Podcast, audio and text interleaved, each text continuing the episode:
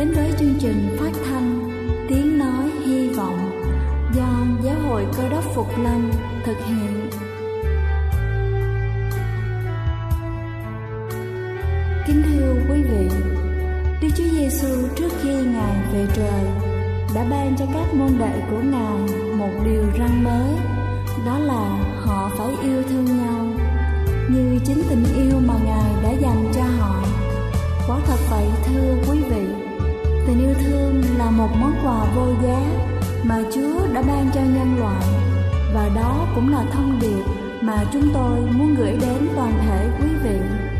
Nếu quý vị muốn tìm hiểu thêm về chương trình, về niềm tin hoặc muốn nghiên cứu về lời Chúa, xin quý vị gửi thư về chương trình phát thanh Tiếng Nói Hy Vọng địa chỉ 224 Phan Đăng Lưu, phường 3, quận Phú Nhuận, thành phố Hồ Chí Minh hoặc gửi email cho chúng tôi theo địa chỉ tiếng nói hy vọng amos@gmail.com.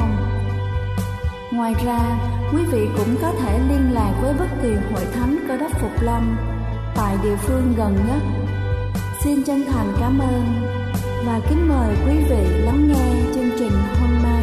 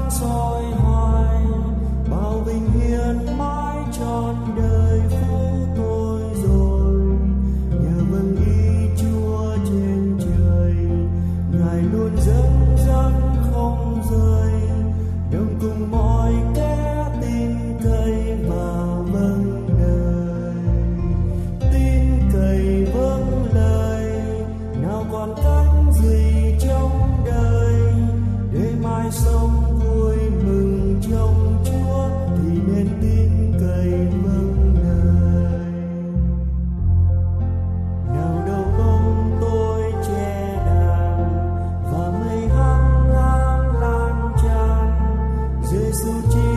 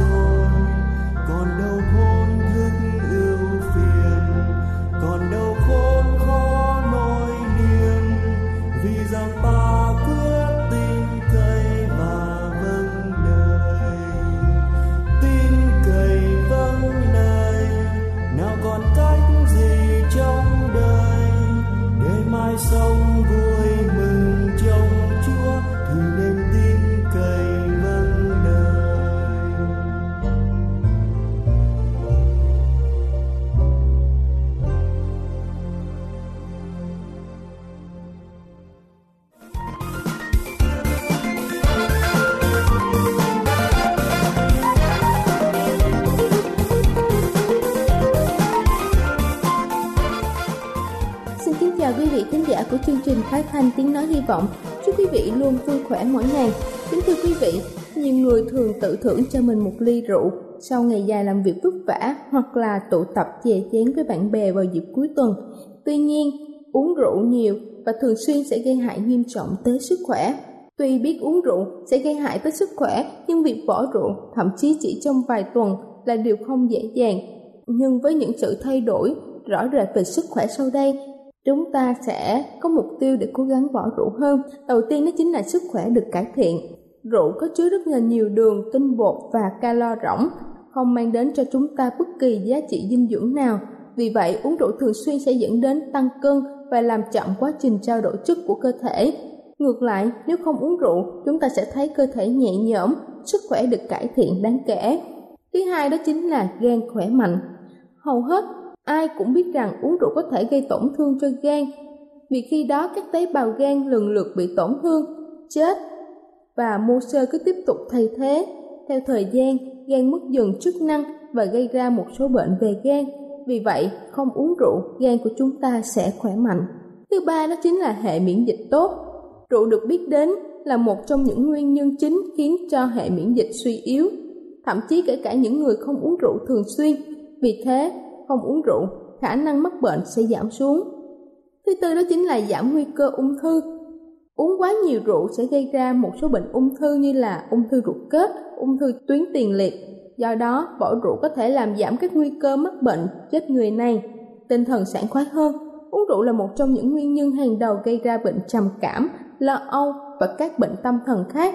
Vì vậy, khi ngừng uống rượu, chúng ta sẽ cảm thấy hạnh phúc, bình tĩnh, tinh thần sảng khoái hơn. Và thứ năm đó chính là giảm nguy cơ đột quỵ. Uống rượu thường xuyên sẽ dẫn đến sự tích tụ cholesterol trong tĩnh mạch, gây nguy cơ mắc bệnh tim mạch như là đau tim và đột quỵ. Do đó, bỏ rượu ra khỏi khẩu phần hàng ngày sẽ giúp cho chúng ta giảm nguy cơ đột quỵ. Kính thưa quý vị, và bây giờ chúng ta đã biết rằng rượu bia gây tổn hại cho chúng ta đến mức nào, đặc biệt là sức khỏe thể chất. Ngoài ra khi chúng ta quá lạm dụng rượu bia, chúng còn nảy sinh ra những vấn đề xã hội khác Chính vì thế, hãy luôn cân nhắc khi chúng ta sử dụng chúng và hãy từ bỏ vì những lợi ích mà tôi mới kể trên. Chúc quý vị luôn thành công. Đây là chương trình phát thanh Tiếng Nói Hy Vọng do Giáo hội Cơ đốc Phục Lâm thực hiện. Nếu quý vị muốn tìm hiểu về chương trình hay muốn nghiên cứu thêm về lời Chúa, xin quý vị gửi thư về chương trình phát thanh Tiếng Nói Hy Vọng địa chỉ 224 Phan Đăng Lưu, phường 3, quận Phú Nhuận, thành phố Hồ Chí Minh hoặc gửi email cho chúng tôi theo địa chỉ tiếng nói hy vọng amos@gmail.com. Ngoài ra, quý vị cũng có thể liên lạc với bất kỳ hội thánh cơ đốc Phục Lâm tại địa phương gần nhất. Xin chân thành cảm ơn và kính mời quý vị tiếp tục lắng nghe chương trình hôm nay.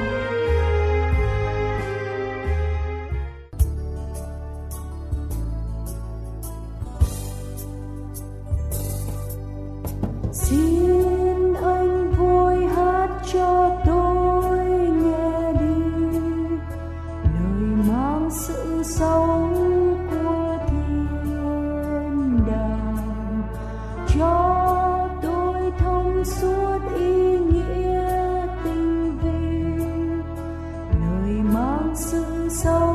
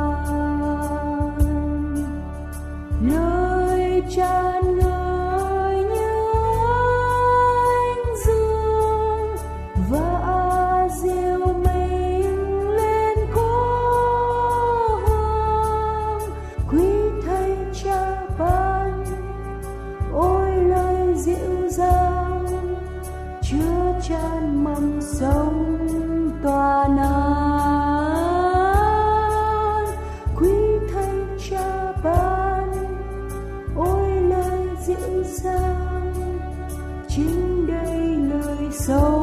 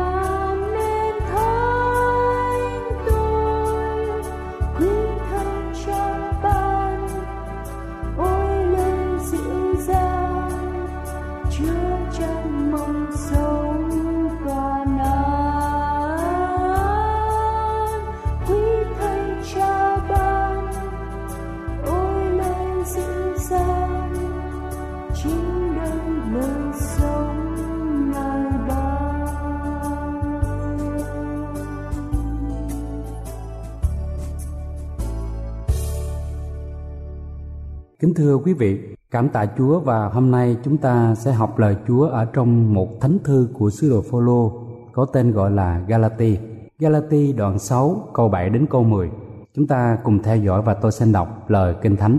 Galati đoạn 6 câu 7 đến câu 10. Chớ hề dối mình, Đức Chúa Trời không chịu khinh dễ đâu. Vì ai gieo giống chi lại gặt giống ấy, kẻ gieo cho xác thịt sẽ bởi xác thịt mà gặt sự hư nát. Xong kẻ gieo cho thánh linh sẽ bởi thánh linh mà gặt sự sống đời đời. Chớ mệt nhọc về sự làm lành, vì nếu chúng ta không trễ nải, thì đến kỳ chúng ta sẽ gặt. Vậy đừng lúc có dịp tiện, hãy làm điều thiện cho mọi người, nhất là cho anh em chúng ta trong đức tin. Chúng ta biết rằng đây là những lời kinh thánh dạy cho chúng ta về luật gieo và gặt của đời sống cơ đốc nhân. Gieo và gặt là một nguyên lý thiên nhiên, áp dụng một cách hiệu lực đối với nhiều lĩnh vực khác nhau như là vật chất, tinh thần, rồi trong xã hội, trong đạo đức, trong luân lý và thần học. Luật gieo và gặt có hai định lý. Định lý thứ nhất là về tính chất. Về tính chất thì sao? Gieo hạt gì thì chúng ta sẽ gặt cái quả của cây đó. Định lý thứ hai là về số lượng. Gieo ít thì chúng ta gặt ít gieo nhiều thì chúng ta sẽ gặt nhiều gặt thì tỷ lệ thuận với với gieo ở trong sách Thánh Thế Ký đoạn 25 cho đến đoạn 33 có kể cho chúng ta câu chuyện rất là dài về ông Joseph. Trong gia đình của Joseph có hai đứa con là Esau và Jacob. Luật gieo và gặt trong cuộc đời của Jacob. Bữa nay chúng ta sẽ tập trung cái điều này. Luật gieo và gặt trong cuộc đời của ông Jacob. Jacob đã gieo gì và ông đã gặt gì? Các điều ông gieo đó là gì? Với anh của mình là Esau, với cha của mình là Isaac. Jacob gạt Esau. Trước tiên là chúng ta thấy Jacob đã gạt anh của mình là Esau. Một ngày kia Jacob đương nấu canh. Esau ở ngoài đồng về lấy làm mệt mỏi liền nói với Jacob rằng em hãy cho anh ăn canh đỏ vì anh mệt mỏi bởi cớ ấy người ta gọi Esau là Edom Edom nghĩa là đỏ. Jacob đáp rằng, nay anh hãy bán quyền trưởng nam cho tôi, thì tôi sẽ cho anh ăn canh. Và Esau đã đáp rằng nay anh gần thác quyền trưởng nam để cho anh dùng làm chi? Jacob đáp lại rằng, anh hãy thề trước đi. Người bèn thề, vậy người bán quyền trưởng nam cho Jacob, rồi Jacob cho Esau ăn bánh và canh phạn đậu ăn uống xong, người bèn đứng dậy đi. Vậy Esau khinh quyền trưởng nam là thế? Rồi bây giờ chúng ta sẽ nghe tiếp gia cốp lừa gạt cha của mình. Hồi nãy là mình nghe là gia cốp lừa anh của mình là sao? Bây giờ gia cốp lừa gạt cha của mình là Isaac. Isaac nói cùng gia cốp rằng, hỏi con, hãy lại gần đặng cha, rờ thử xem có phải là Esau con của cha chăng? Gia cốp bàn lại gần Isaac, người rờ và nói rằng tiếng nói thì của gia cốp còn hai tay lại của Esau. Người chẳng nhận biết đặng vì hai tay cũng có lông như của anh lẽ sao vậy Isaac chúc phước cho. Thay vì Isaac chúc phước cho anh trai trưởng nam là Esau, thì bây giờ Isaac chúc phước cho gia cốp chúng ta theo dõi tiếp. Người lại nói rằng, ấy con thật là Esau, con trai ta, phải chăng gia cốp thưa phải con đây? Isaac bàn nói, hãy dọn cho ta ăn lấy thịt săn của con, đặng linh hồn cha chúc phước cho con. Jacob dọn cho người ăn, cũng có đem rượu cho người uống nữa. Rồi Isaac, cha người nói rằng, hỡi con, hãy lại gần và hôn cha. Jacob bèn lại gần và hôn người. Isaac đánh mùi thơm của áo con, liền chúc phước cho và nói rằng, này, mùi hương của con ta, khác nào mùi hương của cánh đồng mà Đức Giêsu va đã ban phước cho. Bây giờ chúng ta xem các hậu quả mà Gia-cốp gặp. Hồi nãy là Gia-cốp gieo đúng không? Thứ nhất, gieo lợi dụng khi một người quá đói mà để bắt ép ký giao kèo, tức là bắt canh đỏ để cướp lấy cái quyền trưởng nam.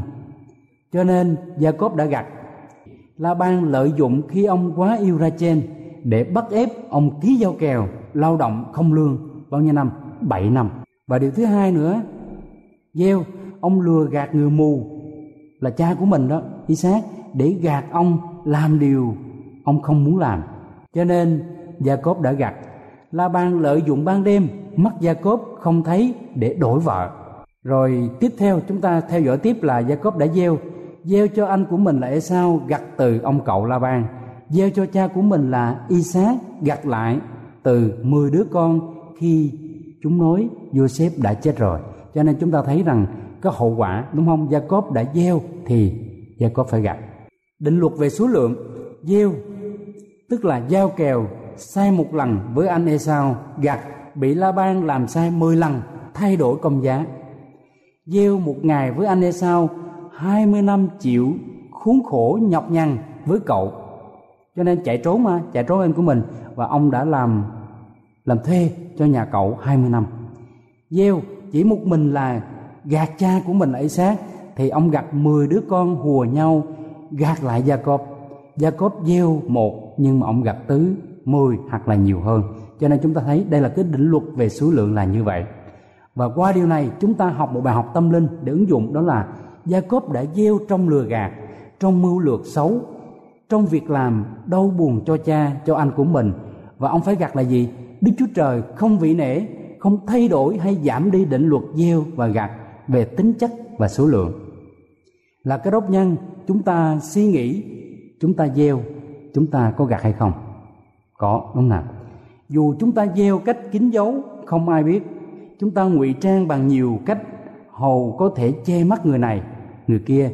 Như gia cốp qua mặt được cha già mù lòa nhưng có qua mặt được chúa không? Không. Cho nên kinh thánh cho biết rằng chúa thấy trong chuột kính nhiệm hạt thiện, hạt ác cũng vậy.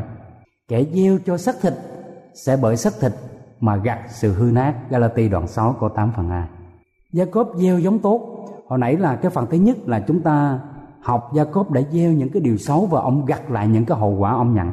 Bây giờ chúng ta học một cái điểm mạnh của Gia Cốp là Gia Cốp đã gieo giống tốt. Điểm mạnh của Gia Cốp ở đây là ông ta không bỏ cuộc.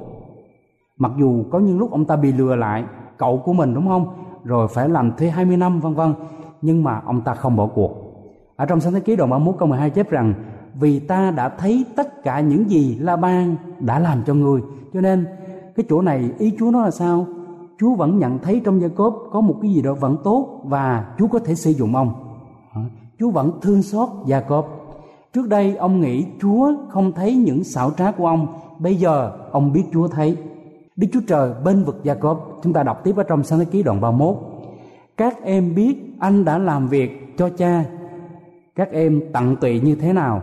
Dù vậy, cha các em đã gạt anh và đã thay đổi công giá của anh 10 lần, nhưng Đức Chúa Trời không cho phép ông làm hại anh. Hãy ông nói, những con vật lông có đốm sẽ là công giá của con, thì cả đàn súc vật đều đẻ con có lông có đốm. Còn hãy ông nói, những con có vằn sẽ là công giá của con, thì cả đoàn súc vật đều đẻ con lông có vằn. Như vậy Đức Chúa Trời đã lấy đàn súc vật của cha các em mà ban cho anh. Đức Chúa Trời không bao giờ để ta bị thử thách quá sức. Nhưng Chúa can thiệp lấy của kẻ ăn cắp ban lại cho người ngay thẳng. La Ban xảo quyệt hại Gia Cốp cách tự nhiên. Đức Chúa Trời giúp đỡ Gia Cốp một cách siêu nhiên. Ừ. Tôi để lòng tin cậy nơi Đức Chúa Trời, ắt sẽ chẳng sợ chi, người đời làm chi tôi được. Ở trong Thi Thiên năm sáu câu một có chép điều đó. Chúng ta sợ con người hại mình. Khi cần Chúa giúp Gia Cốp một cách siêu nhiên, Ngài cũng có nhiều cách siêu nhiên để giúp chúng ta ngày hôm nay. Cho nên đây là một bài học rất quý giá cho chúng ta. Chúa đổi tên Gia Cốp thành Israel. Cái phần thứ ba mà tôi và quý vị cùng học đó là sau đó Chúa đổi tên của Gia Cốp thành là tên là Israel. Sáng thế ký đoạn 32 câu 8 chép rằng người lại nói tên ngươi sẽ chẳng làm Gia Cốp nữa nhưng tên là Israel. Gia Cốp nghĩa là kẻ nắm gót. Tên Gia Cốp không phải là tên đẹp có ý tôn trọng mà có nghĩa là kẻ chiếm vị, kẻ mưu mô, kẻ hắt cẳng người khác.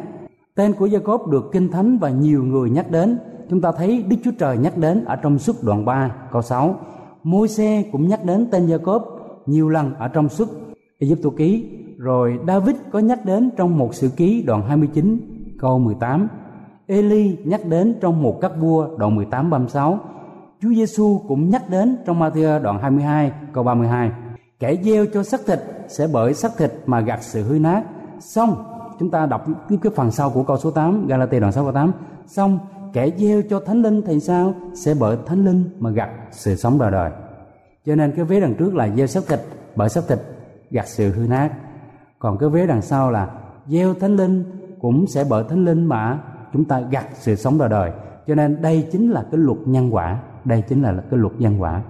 Gặt những gì mình gieo mùa gặt luôn luôn theo sau mùa gieo gặt được nhiều hơn gieo và gặt chỗ mình gieo cho nên chúng ta thấy đây là những cái luật, đây là những cái quy tắc ở trong cái luật nhân quả. Gặt những gì mình sẽ gieo, mùa gặt luôn luôn theo sau. Mùa gieo có nghĩa là mình phải gieo trước rồi mình mới gặt.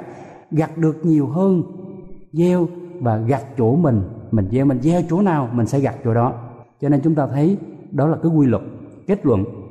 Có một câu chuyện là ở một cái làng kia, có một cái vùng đất rất là rộng lớn.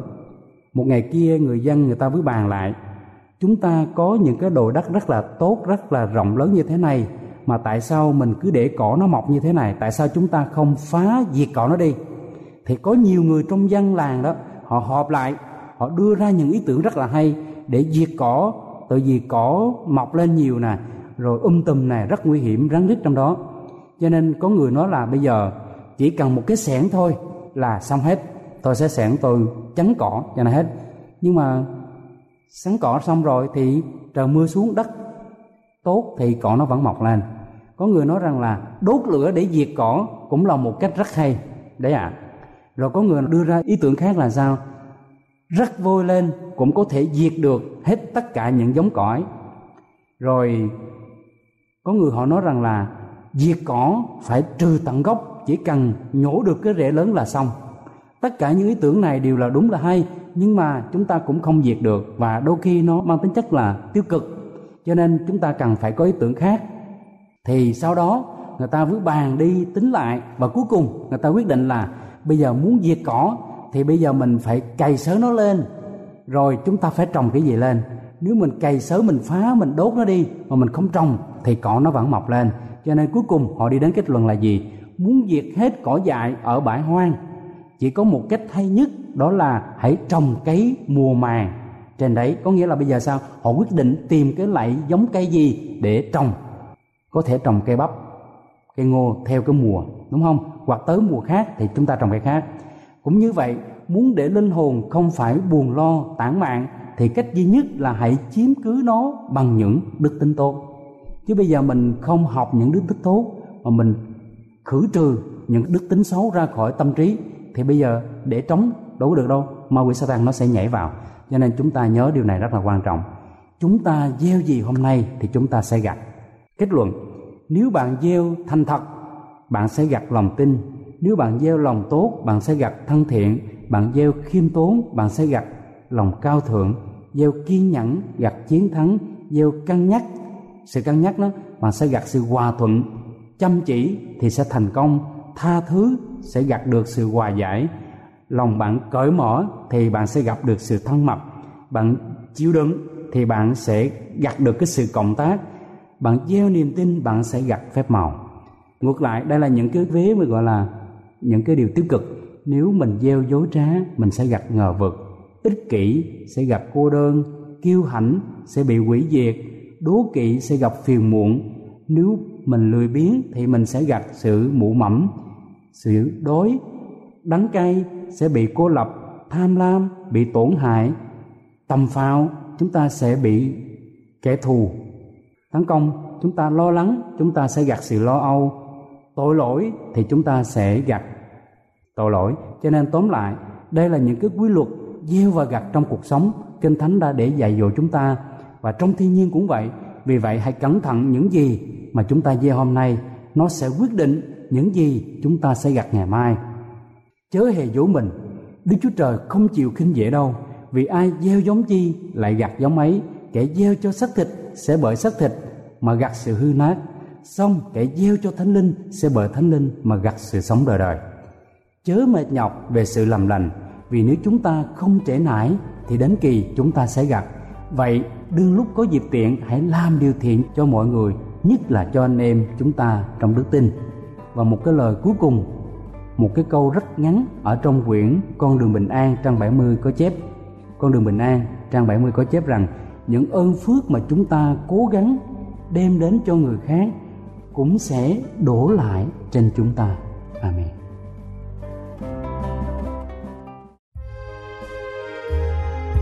Đây là chương trình phát thanh Tiếng Nói Hy Vọng do Giáo hội Cơ đốc Phục Lâm thực hiện.